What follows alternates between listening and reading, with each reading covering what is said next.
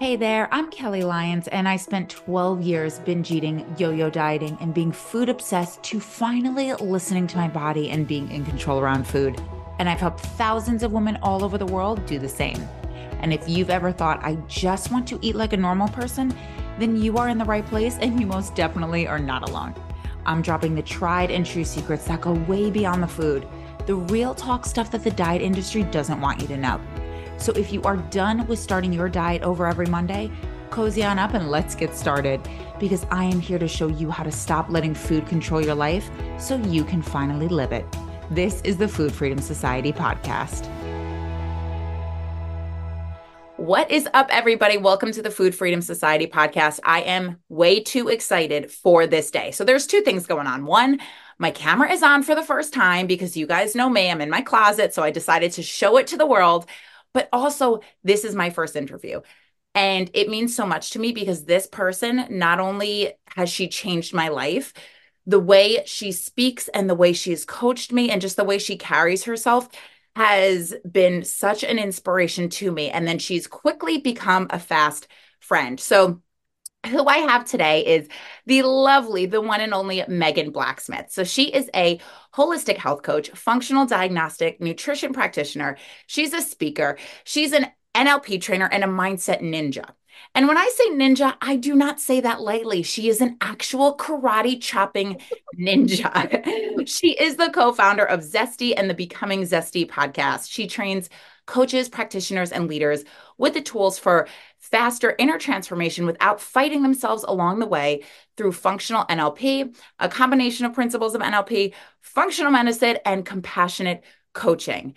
Hey, Megan, that was a lot. How are you doing? Hi, Kelly. You read that perfectly. Oh, thank you. It was whew, it was a long paragraph to get through. I'm not to lie. So, everyone, I have Megan on, like I said, because she has completely transformed the way I think. And if you've been in my space a lot, you know that healing your relationship with food and binge eating and overeating and all that stuff, a lot of times it does not have to do with the food. So, Megan's here to really talk about how our mind and our mindset and our beliefs and our identity relate to the way we eat. So before we jump in, Megan, we talked, you know, in your intro a lot about NLP. Can you give us a, a really um, 30,000 foot view of what it is, what it means, and how it helps? Absolutely. So excited to be here, Kelly, with you. Yay! I'm so excited to have you. Kelly is such a fun person to work with because one small shift and you just take it running. So that's fun. NLP stands for uh, Neuro Linguistic Programming. And what do those fancy words mean? I think the high level, the most important thing that I've taken from it is the idea that success leaves clues. So if somebody else is doing something you want, or if you are doing something that you want, but in a different area of life, you can find out what are they thinking? What are they feeling? What are they saying to themselves? Right? Like, what are the strategies? What are the habits?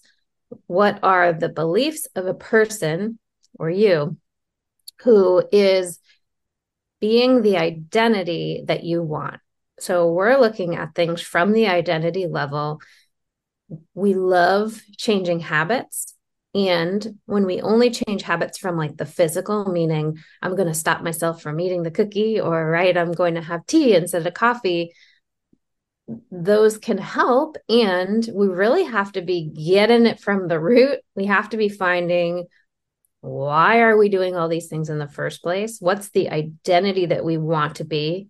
What are the beliefs we're acting out? And the idea of NLP is that there is a way to actually rewire all those little beliefs that are there. What I have found is that crazy stuff pops up, Kelly. Like crazy stuff pops up in the belief form.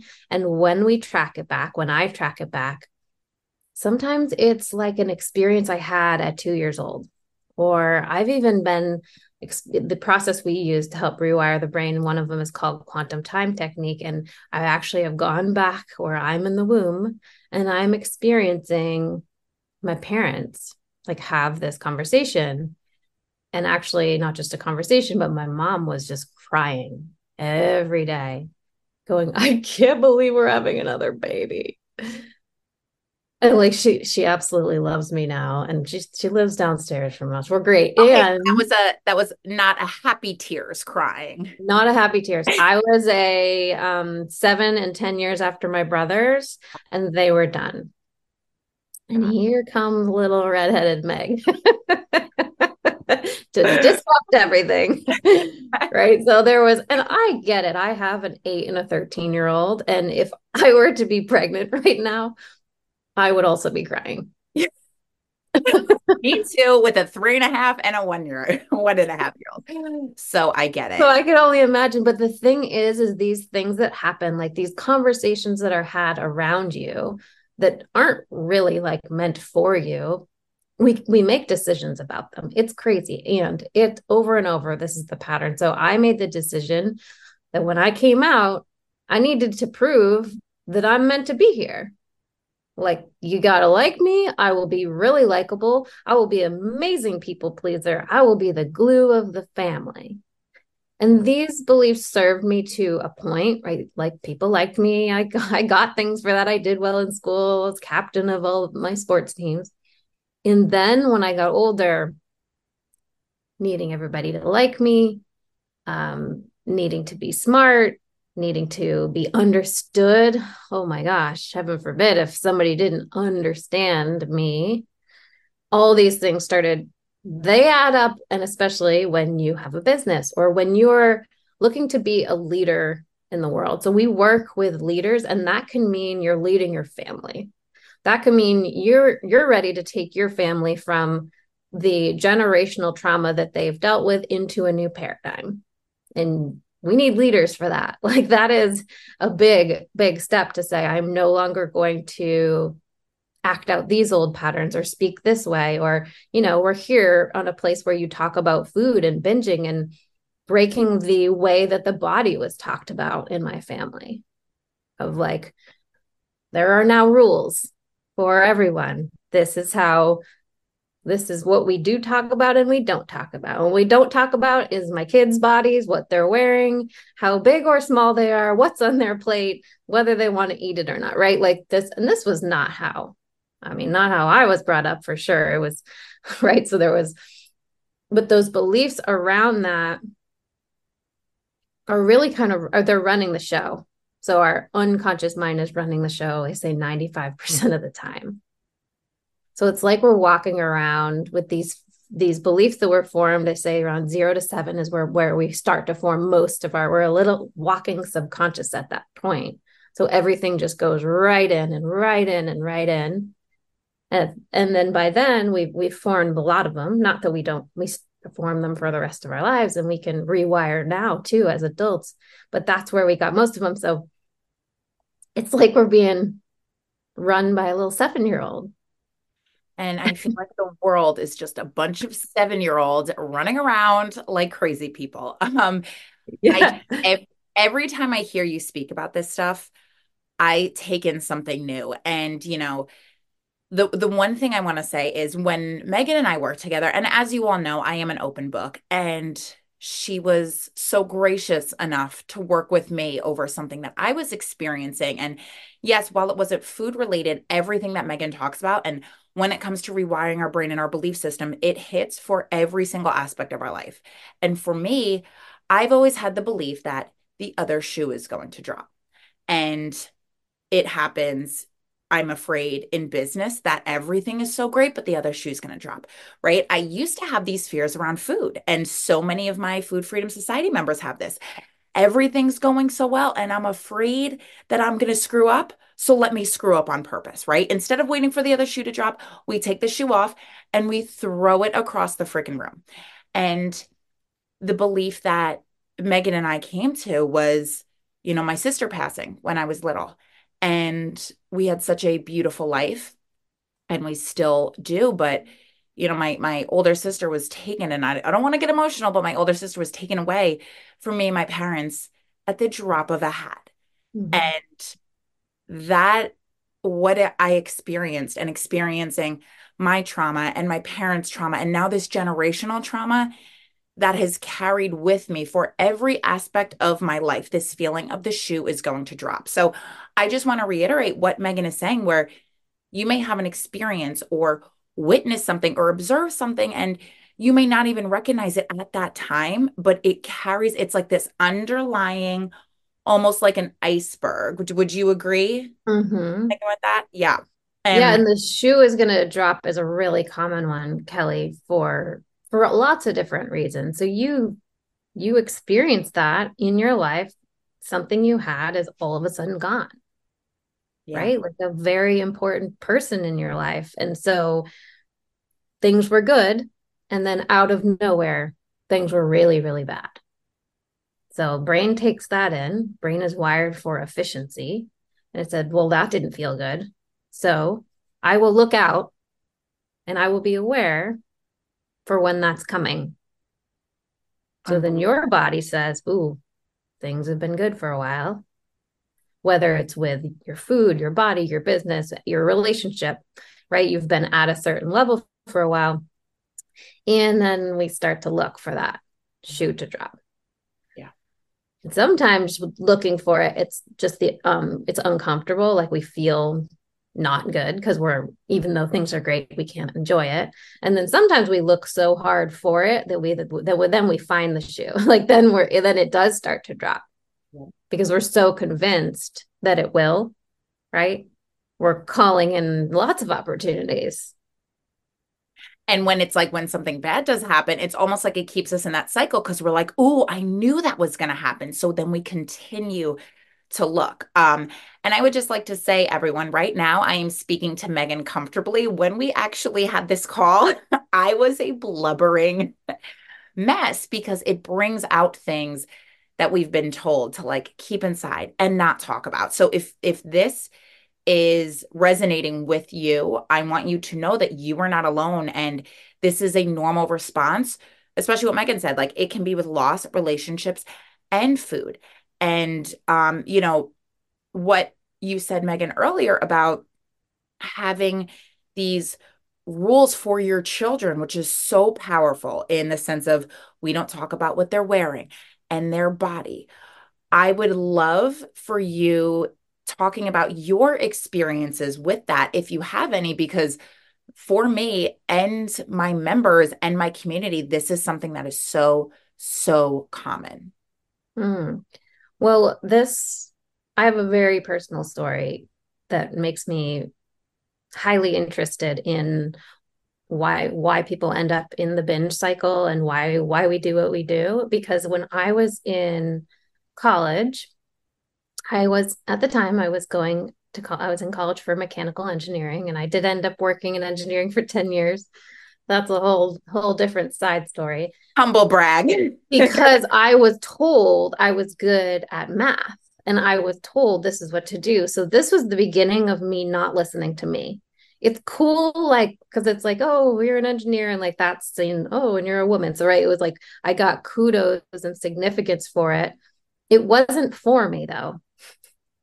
It wasn't, I mean, 10 years into a cubicle, and I'm like, holy cow, I'm surprised you lasted 10 years. Wow. I love the design, but we were designing these like small electrical connectors that go in cars. And I'm like, here I am, this hippie on the side. You know, I'm bringing in my chia seeds to work, and where, you know, I have like just all the things. And then we're making little plastic parts that essentially are polluting the world. And it was just, just like a mismatch. But I had a really, really strong desire to essentially do the right thing, the thing that I was told that would get me the kudos, which was like a certain type of job and following what society says, and this would make me successful. So when I started to shift off of that, there was a you know a lot of pushback in my brain. And that's one of the patterns that we see with people that we work with. It's almost like what we learn in school, how we learn to be good at school works completely against us when we get into the real world and the world of food. 100%. Because it was like you follow the formula, you do what the person says, and you get the A, right? You get the pat on the back. And there was no tapping into what your body thought, what your intuition was saying. And the better someone got at completely overriding those signs from their body, like the people who would come to me, I started for the first eight years of our business, we worked with women in hormone hormone health. And so the women that would say, You give me the plan and I'll do anything exactly what you say, when you say it, how we say they're like, You want me to eat raisins standing on my head on Tuesdays? I got it. I'm your girl. would. they would. They were like, But just tell me what to do. And the better they were, it seemed good at the beginning. I'm like, Huh, you're like, this is gonna be great. Super compliant client, like gonna follow or like, of course, they're gonna they're going to get to their results. They're going to lose their weight. They're going to have their hormones great in no time. And that it was the opposite. It was almost the better they were at following it. Not always, of course, but it was a pattern enough that I'm like, huh, this ability to override this, that person, and I was that person too, had lost any connection with their body and what it was actually the signs from their body. Because mm-hmm. I only could hear like what society was saying, which most of them were saying eat less. And most of them, when they came to us, we did functional lab work. So we were actually looking at hormone levels and brain chemistry.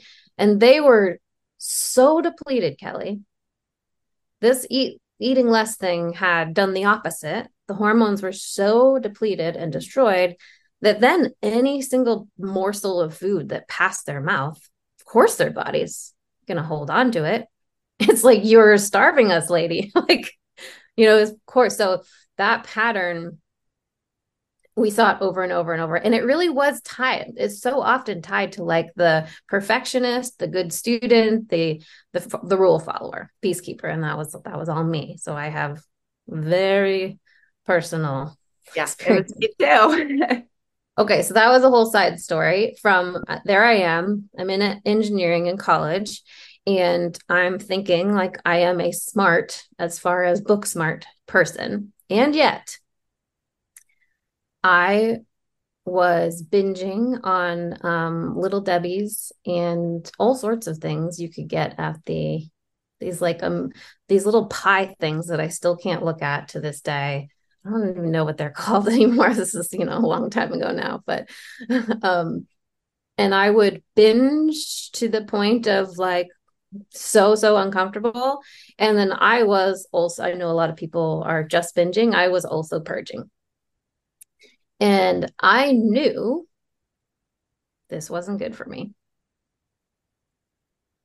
but like i could not get myself to stop yeah i no amount of brain power like i couldn't stop it and i felt so inadequate and so questioning myself as a human. I would go to the library. I remember I went into the library and I would read books.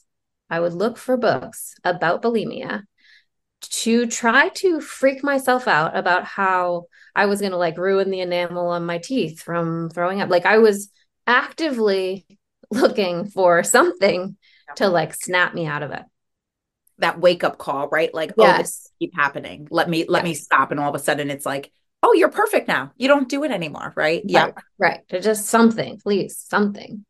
And much, much later, when I did start to study brain chemistry and hormone health, we would run um, brain chemistry panels, which we still do in our, we have a 12 week online group. And so we still do that. It's the only part of functional medicine we still do because that test showed me shows things like serotonin and dopamine. So your neurotransmitters and that ratio of serotonin and dopamine. So one being serotonin being your contentment, whereas dopamine being like reward, right? Like that excitement. And there's a certain ratio, 1.4, that you're looking for from one to the other. And when I finally tested my brain chemistry, that ratio was completely flipped way more dopamine than serotonin. Crazy. And there were some reasons for this and some things, some activities I had been doing in college that nicely depleted and flipped that ratio leading up oh, college. Oh, college. right. And that flipped ratio, there was on big bold letters in the class I was in learning about brain chemistry. Eating, it was like leads will lead this inverse ratio leads to binging, purging, like any any dysregulation with this with eating. And it was the first time that I kind of felt like, oh, like it's not just me that I'm a bad human or have no willpower or suck. Like there was actually something in my brain. And yes, I did a lot of things to get to that state. I'm not saying it just happened, but where I was and where my brain chemistry was at that time was lining up with then how I was act- acting. So, cool thing is that's something you could totally work with and that's only one piece of it, right? Like I know the work you're doing and I know like the community and the support that people need through this process. This isn't just like, oh, fix your brain chemistry. and knowing that there can be physical things happening for me help take away that judgment of like i'm i'm just i just will never get it right? Like it's it's somewhere out there. Other people don't do this and i do versus this is, this is who i am. That yes this is who i am. Versus i can do things to physically help get that yeah. my brain chemistry back on board. And some of those things involve um, calming the nervous system and involve taking care of ourselves in a different way that's not just forcefully choosing what we'll eat or what we don't eat or how much we beat ourselves up or how much we don't, right? Like the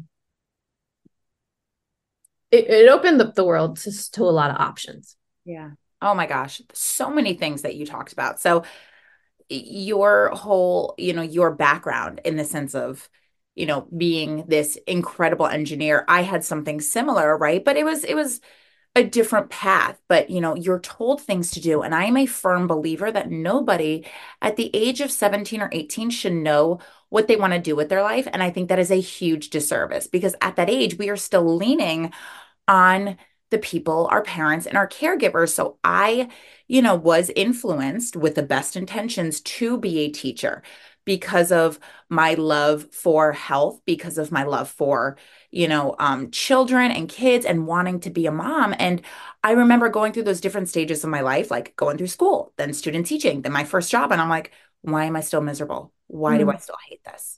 So, yeah, I had such a similar path. And then the entire time, I'm like, why do I hate this? Why am I so unhappy? And when it came, you know, you mentioned that you were actively looking for ways to stop. Thank you for sharing your story. I know that's very hard to do, um, but you know, people need it. People need to hear your story. And I will never forget this distinct moment. I think I was on my third or fourth cheeseburger and like my second drink at McDonald's, and I'm in my car, hysterical crying. And I remember thinking, how do I not know how to eat? I am so smart. I am such a leader. I am such a go getter.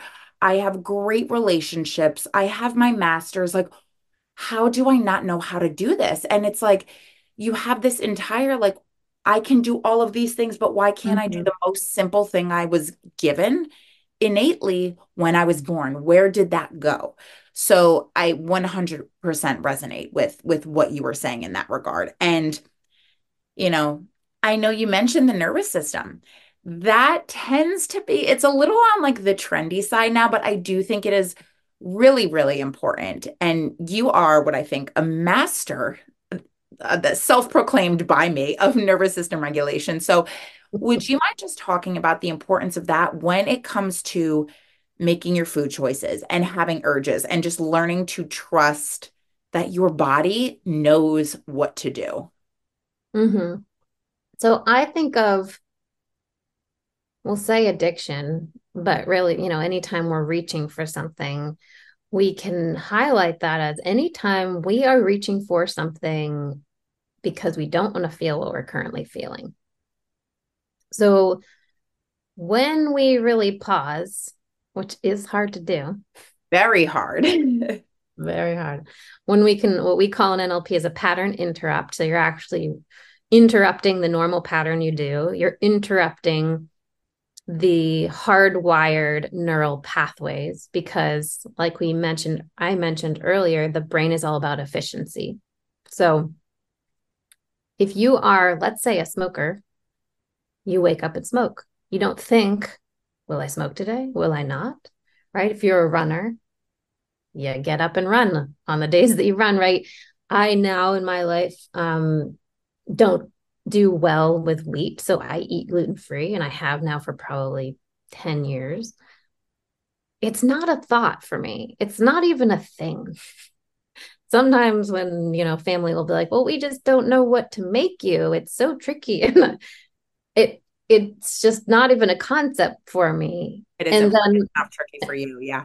Right. And then at the same time, though, I've had um family member who comes who's vegetarian, and I have the same, like, well, what do I make you for protein? Right. So it's just it's the identity of who you are becomes so automatic. Whereas I remember when I was first trying to start that habit, and it felt like it was the worst thing in the world. I couldn't eat anything. How will I even do this? All the good foods have gluten. Like what, right? Like my life was ending birthday parties were horrible, like everything. Because my daughter had to too, because she had full body eczema, and that was what finally cleared it.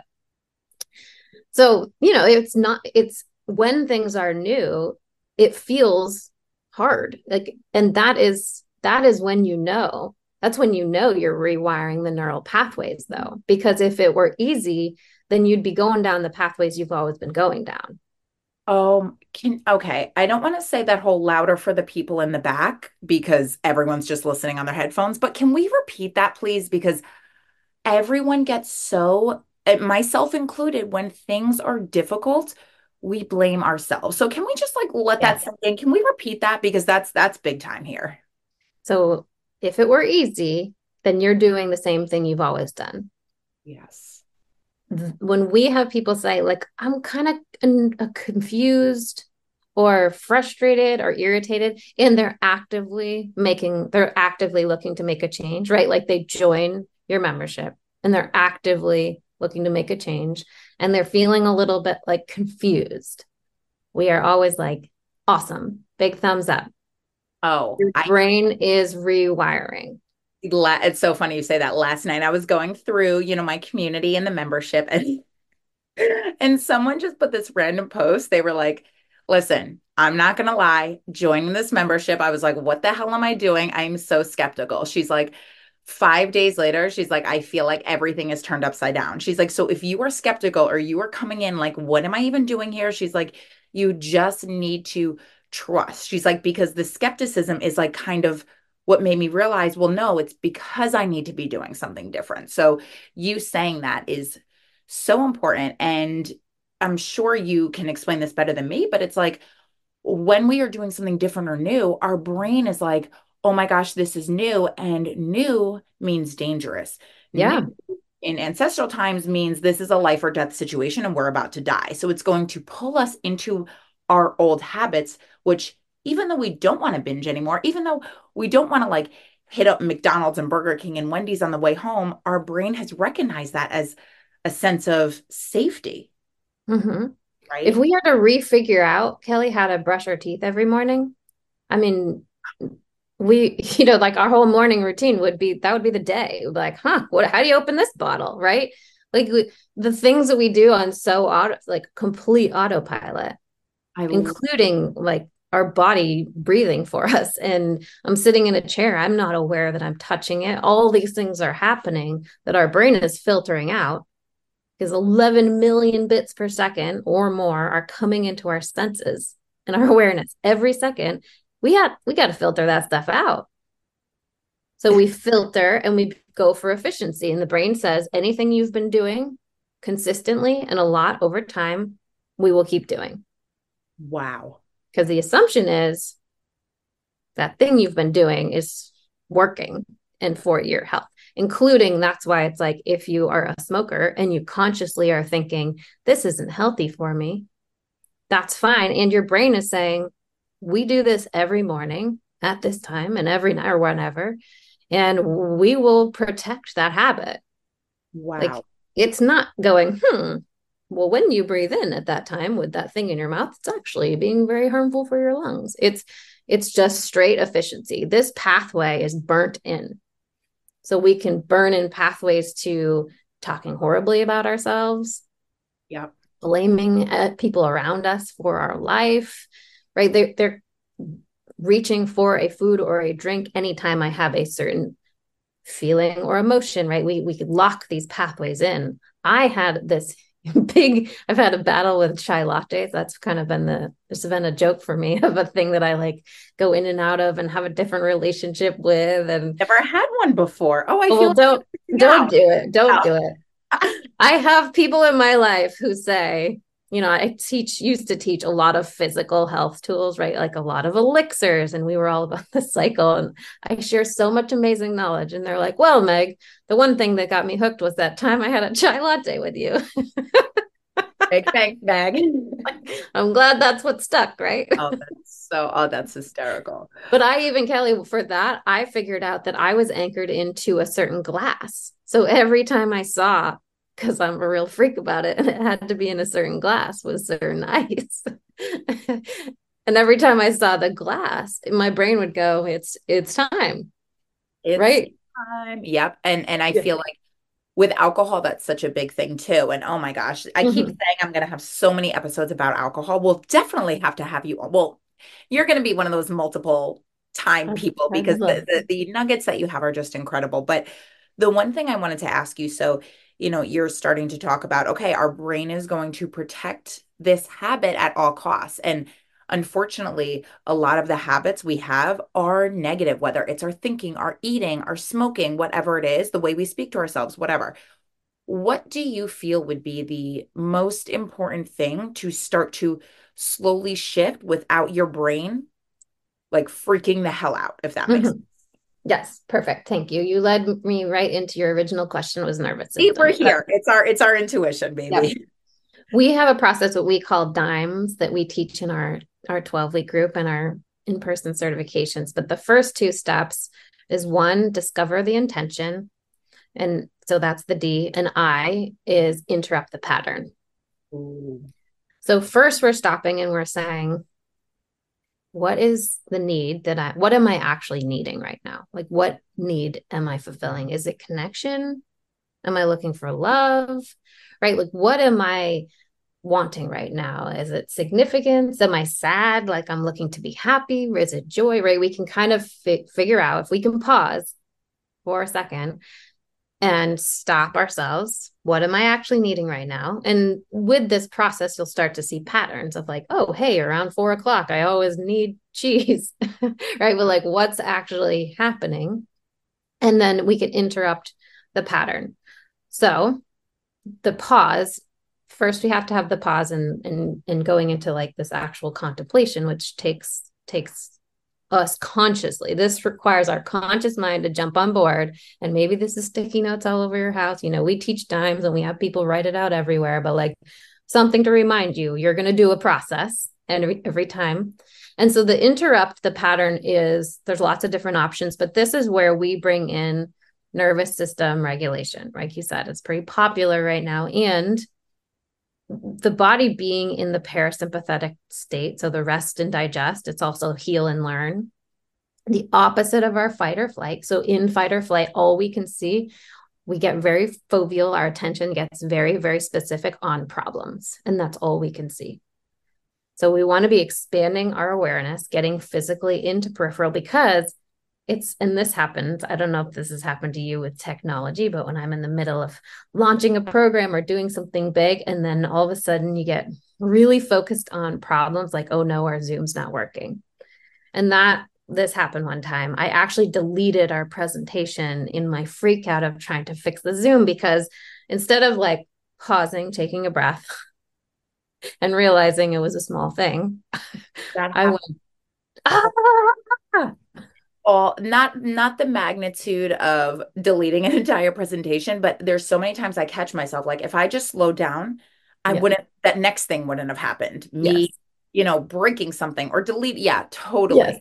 and this and this not just business this is like life and food or having uh interaction with a partner if you had maybe paused or eating the food or having the drink right so this is where we interrupt the pattern by physically using our body so because the body has this built in essentially like button buttons built in physical part of our body that when we press on or touch will send us into that parasympathetic state so we can override that fight or flight, which can calm us enough that we can go in and be like, okay, what was I actually feeling? What's actually happening? What are all these thoughts floating through my head instead of hyper focus on a problem to, and creating more? So I'll just give maybe three super simple ones, Kelly, for people oh, that who would be amazing. So that they can just use these right away. Like you have to, and everyone likes them different things feel better to them. I do want to give a caveat because I always, whenever we teach this, we have someone say, doesn't work, Megan. I don't feel anything. And there, it, this is something where you will only have the capacity of those pathways to go to the calming parasympathetic if you're using them. So okay. if it's like, I don't feel anything when you tell me to do that, that is a sign that you need more that is a sign that this would be a daily morning practice, five times a day practice, instead of just like waiting till you're freaking out. Yeah. Right. Like some of us are like really good at calming our body when we freak out. But if you don't have that built in, if you don't go into that state, that won't your those buttons won't work as well. So we can actually wire them to be much stronger so that then when we're in that really strong state, we'll have them. So just I know people can't see me for not on video, but just literally thumping in the very center of your chest. Well, because we're on camera and we both look fabulous, we can definitely add this to one of our social media. But yeah, so what Megan has is the bottom of her palm just thumping on her chest, and you may be able to hear it through my mic. Yeah. So we're actually activating the vagus nerve. So the big old nerve that does help us get into parasympathetic. And some people will immediately start to like feel different or they'll start, start yawning if you feel like you're yawning or anything that's energy moving. And we know we're getting into that state. Another now, thing is there's, oh, yeah. sorry. So, another thing when you're tapping your chest, should it be like a hard, like you feel it? Or, well, you know, there's, is it like you're actively hitting it or it's just like a light tap? It's light. Okay. Yeah, it's light. So I'm mm-hmm. not like trying to leave a bruise on my chest, pretty much. No, no, no bruises no, no physical harm here. light tapping. I like that. Awesome. Um, the other one is there's all these nerves in your mouth. So there's some things that you can do. We want people to have tools where it's like if you're in an office at work, um, maybe if you start ch- pump, um, tapping on your chest, people will look at you funny. Whereas um, if you're doing the thing with your mouth, people will also look at you funny, but you could probably hide it a little easier. And there's all these nerves around your lips and underneath your lips. So I'm actually taking my tongue and running it over my teeth in the top row of my teeth and down over my bottom teeth too. So um, for the video, who can see the video where so it's in as you're doing this, I'll explain. So it's in it's like in the front of your teeth, right? So it's in between your lips and your teeth. So it's kind of like you're have you ever like, circle? Mm-hmm. Look like it's like it's like you're cleaning your teeth out in the front, right? You're like, oh, I've got spinach, and but you're making these repeated circles. I remember you did a reel on this, and I was like, before I read the font, I was like, what in the world is my girl doing? And then I read it, I was like, okay, this makes a lot of sense. I'm like, why are you videotaping doing this? But we should I, name that like the spinach cleaner or something. Oh, I love that. But yeah, so now how long do you feel like you would have to do something like that for? That one, so again i'm super te- that one calms me i'll actually i actually feel it right away so that one i'll maybe do like five to ten around my mouth um i've had people like on the airplane do it most of the time because they're just feeling really ramped up. It's a it's a practice and i feel like it'll it kind of works faster when the more you use them i just i was the entire time you were talking and i did that and my mouth feels like a little like jello-y like oh, lighter. Is that normal? Yeah totally. Ooh oh that's something i'm gonna have to add. Oh i like that. Okay and it's just so simple. I mean i um you know so again if you ever are somewhere where you have a pen you know people put pens in their mouth yep Well, when you do that, like, do you see how it actually kind of forces me to make a smile? Like the corners of my mouth go up. Yeah. So it's essentially feedback from the body to the brain to trick you into like, I'm smiling, I'm happy. So I had a client who used to um, she didn't tell her husband what she was doing, but he was really irritating to her when they were driving in the car. And so when she was driving and he was with her, she would just put the pen in her mouth. oh, that that's kind of genius. and it's like immediate. I know. I mean, I'm very much. I love to laugh, so anything that requires a smile, I immediately am happier. So it is an interesting thing how you can essentially use your physical body to send the messages and then you start to make the biochemical soup and you make the neurotransmitters as if you're happy. Oh I of course that. there's a gap of like when we're in a really really depressed state you're probably not going to want to do the laughing things right? So we want to find a tool that kind of meets us where we are. Maybe we're just working to get to neutral. Maybe oh, we I- want to lie on the floor with our legs up the wall right? We're not nobody's asking us to smile and that is also something you know in yoga where they do legs up the wall but basically it's all it is. You put your butt up towards the wall so your legs are straight up and you're kind of at a 90 degree angle. When and i will, oh, sorry, yeah go ahead. No i was just going to say when i played soccer i had to do that. Um but the one thing i wanted to just add on to what you're saying is you talking about getting back to neutral i think that is so underrated and so not talked about enough. Um because even when it comes to like food and body image so many of us, and I'm, I struggle with this, having 24 7 body love. I find very difficult. And you can still make so much progress and feel so much better with just neutrality, with just, hey, mm-hmm. I may not love how I look right now, but today I'm focusing on feeling good. Today I'm treating myself with kindness. That is not this, oh my gosh, I'm perfect, I'm beautiful, you know, I slay, whatever the cool kids say. It's, hey, this is where I'm at this is what I'm focusing on. And just like you said, bringing it back to neutral can help you in such incredible ways that like we don't even think about because we I feel like we live in these extremes, right? Totally positive or completely mm-hmm. on the other end. De- definitely. And then there could be a lot of since there is a lot of understanding lately of the brain and like what we think becomes our reality which is awesome because that's my world. And that can then cause us to do a lot of guilting and shaming of ourselves because like i just need to be more positive. I'm just i'm just not happy enough. I'm not thinking all the best thoughts. Yeah. So sometimes neutral is about that's about where you can get. Yeah. And and that's where you can stay and like if you're having a hard time and someone just says to you, just be happier, it's like the only thing that would make me happy right now is smacking you in the face. Like it's like my husband and I always joke about if someone's like, just just calm down. Oh, like, if if some, and my son who's three and a half once said that to me, I was like, okay, Cal, he's three and a half. Nervous, regulate my nervous system before I go insane. Yeah, calm down. The word relax. Like it's just it's it's so not doable um 100% so kind of talking about you know the extremes and the polarity that so many of us live in um i'm i don't mean to speak for you but i'm sure you've had that when it came to food the all or nothing mentality right? Eating perfect mm-hmm. or binging and that's what i struggled with that's what my community has struggled with. So i would i would love if we could kind of talk about what it's like and what it means to have this this devil and this angel on our shoulder of this whole like okay you really got to eat the salad and then the other side's like well no i want a cookie and it's like you're at this you're you're constantly at war and it's exhausting so you kind of just binge just to like stop your brain does that make mm-hmm. sense i would love if yeah. you could touch on that a little bit yeah, so one of the concepts that we teach in our seven day training is parts and parts integration. So the idea that early on, again, all this stuff happens when we're nice and young, we will have something happen where it's almost like the same emotion or the same yeah the same motion or feeling is tied to two different extremes so maybe normally we do one thing and then the person we love gives us love and then we do that same thing again and then we get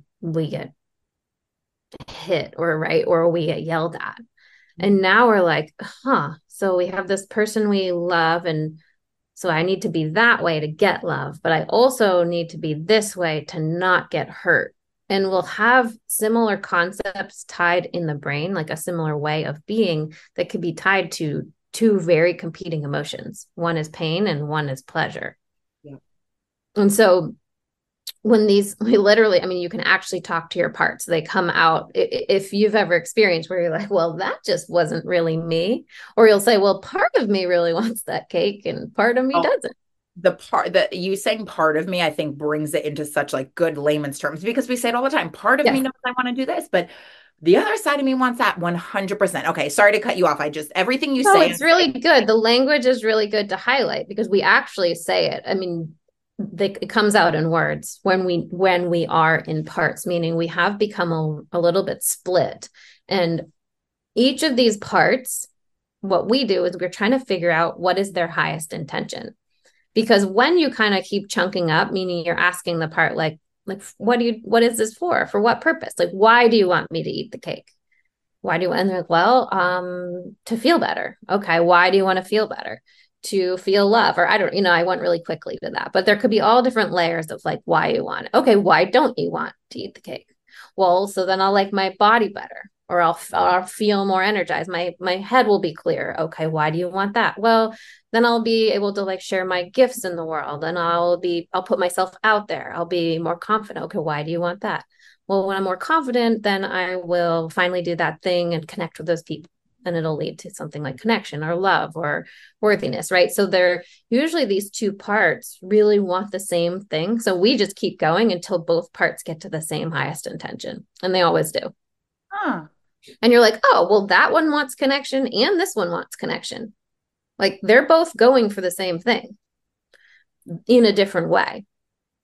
And this is the key. This is the key to also just general negotiation of like two humans is like if you go up high enough, you'll start to realize like I could have the exact opposite view of something.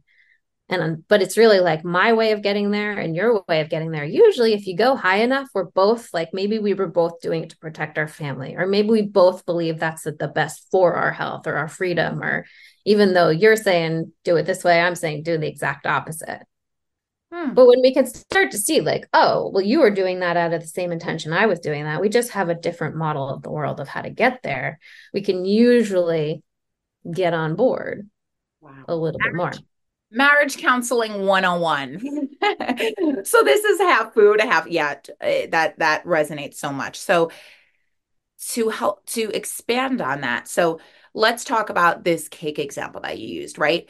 you want to, you know, connection, if that's what you said. So now we understand that the end game is the same. Where do we go from there? Yeah. So if we can become aware of these patterns, we can look for how can we fulfill that need and in my opinion earlier in the day. Like, did we deplete ourselves all day long?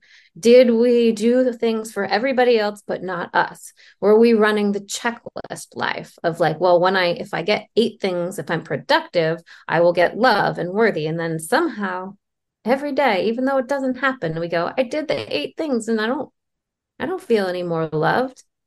No. Right. So, like, how can we? Usually, it's really the peacekeeper keeping, people pleasing, the tendencies that we've been doing all day long, overriding ourselves, our actual needs, not taking a nap because productive people don't nap, or not forcing yourself to just push through whatever it is. And then the parts of you that are like, hey, I'm screaming out for connection or love or safety or freedom, they're going to get louder and louder. And then finally, they're like, eat the cake. Oh right? my God. Yep so that that part that that crit and that a critical part can be really triggered when you get into an overwhelmed state so if there's boredom overwhelmed maybe if you're triggered worthless like maybe you said you were going to do eight things that day and you don't do them so now you're saying i'm not productive i didn't I, I didn't i said i was going to go to the gym and i didn't so then it triggers worthless overwhelmed boredom critical part comes in and says oh i know how to make you feel better right so that's where the binge part will come in. Is it takes away the feelings, right? We actually get the dopamine hit so that we don't have the bad feeling anymore. And then unfortunately, right after that, that critical part comes back with a vengeance. Cuz now it's like you did it again. You yep. did it again, Megan. Look at you. Look at you, smart little engineer girl. Can't figure out how not to eat the eighth little Debbie. Um, I I'm sitting here listening to you and I have the freaking chills. It's this, you know, and, and the way I speak about it with my members is so similar. But yeah, it's like, for example, wanting happiness or self-care, right? So many of us as moms, as career-driven women, as caretakers, as wives and daughters, we wear so many freaking hats. And unfortunately, the hat that we wear to take care of ourselves and our needs, I don't even know if it's a hat. It's like Woody's hat in Toy Story. It's like this big. And we watch a lot of Toy Story in our house. But then when we don't do that during the day, when we are not adding little pieces of, hey, what do I need right now? What is going to make me happy? And then all of a sudden, the kids are asleep, the husband's watching, you know, golf downstairs, and we sit on the couch and we finally get to relax. It's mm-hmm the pizza, it's the ice cream, it's the shredded cheese out of the fridge because we need that relaxation. And that's that first thing because we haven't given it to ourselves in any other capacity. Mm-hmm. So we can ask ourselves like earlier in the day or just start to find the patterns and we can ask like what is what does this part want for us? We can journal on this. Like what is the highest purpose of this part? Because when we see it as just like this horrible part of us and not as a protector not as someone who's like really actually coming in to help us then we get super critical. So the critical part is leads to it you know the binge again. So can we have some compassion for that part of us who was taught we have to do everything right we have to you know can we have a little bit of compassion? Just like what does this part actually need? Need to be seen? Does it need some time alone? Does it need a walk a nap? Like what is stopping us from creating more time for ourselves? Usually these are much bigger beliefs right that are coming in of like i'm not worthy of rest or right there can be lots of patterns but zooming out it's it's not a food thing right? You know it's just like recognizing a need is being met. And okay, thanks, brain, for trying to keep me alive and safe. And now, like, what could my other what can my other habits be? Like, what can my other patterns be? How do I meet those needs earlier? Wow. The I, you know, it's I just looked at the clock. We have been here an hour and my episodes are like anywhere from 12 to 15 minutes. But, but I love that because I think you bring such a different perspective, but while also reiterating that it is not about the food.